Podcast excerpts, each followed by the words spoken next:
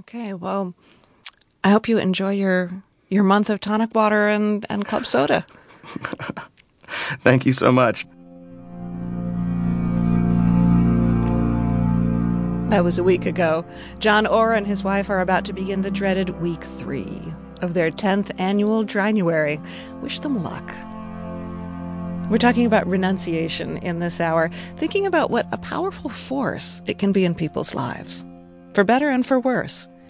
And giving something up, whether it's a glass of wine or a way of life, can be really hard and painful, and it can change people in ways they don't expect. This is Howard Axelrod's story. Uh, it was two weeks before the end of my junior year. I went to play some pickup basketball. I had played high school basketball, and it was I loved going to the court to play just as a way to um, relax.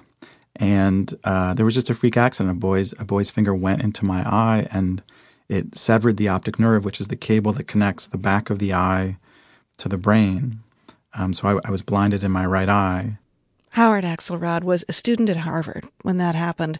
It seemed like he had everything going for him, and then suddenly he was blind in one eye. He had trouble seeing, no peripheral vision, no depth perception. He felt permanently disoriented and vulnerable and depressed. And after a while, he decided he would just leave his old life behind. So he went to Vermont. He found a tiny, remote cabin pretty close to being off the grid, and he stayed there, alone, for two years. He wrote a beautiful memoir about it called The Point of Vanishing. Steve Paulson asked him to describe the place.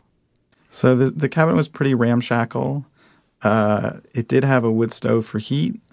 Um, in the morning, when I would wake up, it would, um, and I'm remembering winter now because it, it seemed like it was always winter.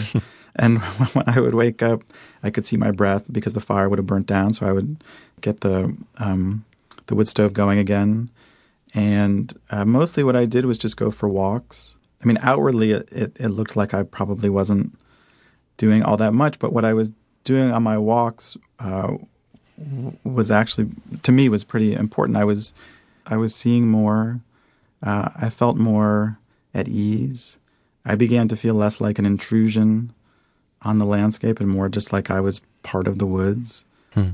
And and just to put this in perspective, I mean, you were really isolated at this point. I mean, yes, you had your your landline, but no cell phone, no computer, no TV. You went days at a time without seeing anyone, without talking to anyone. I mean, did it actually start to get hard to to interact with other people? It did. You forget how much you're filtering out on a daily basis when you walk down the street in a city your senses, you know, to, to, to pay attention to the person you're talking to or even to whatever you're focusing on. There's so much you're blocking out. And in the woods, my, my, the filters on my senses just dropped um, because there's nothing you don't want to see and there's nothing you don't want to hear. So then when I would go into the, the small town, miles, maybe a 15 minute drive from where I lived, uh, I, would be overwhelmed. I mean, this was just a, a eight aisle market, but they would sometimes be playing on their overhead speakers the the local pop radio station and to hear Elton John, you know, or Whitney Houston, which it seems is just sort of always what they're playing in supermarkets, incidentally, uh, would be overwhelming. Uh, I couldn't because I hadn't been listening to any music. I hadn't been listening to anything really other than the snow falling or occasionally a bird, and um, I had a I had a hard time just navigating a small town market.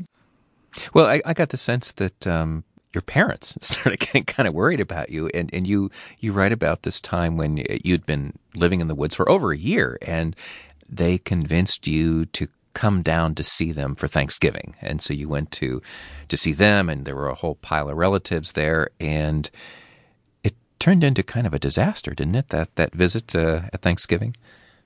It, it did you know, it's one thing to be overwhelmed in a supermarket by Elton John's Rocket Man.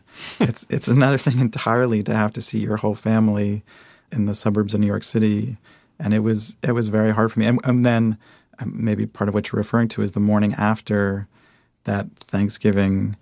Uh, I was going. I had slept in my aunt and uncle's backyard in a tent just to give myself a little more room, and I went for a walk in their neighborhood, uh, and policemen stopped me, two cop cars because I because apparently I was such a threat.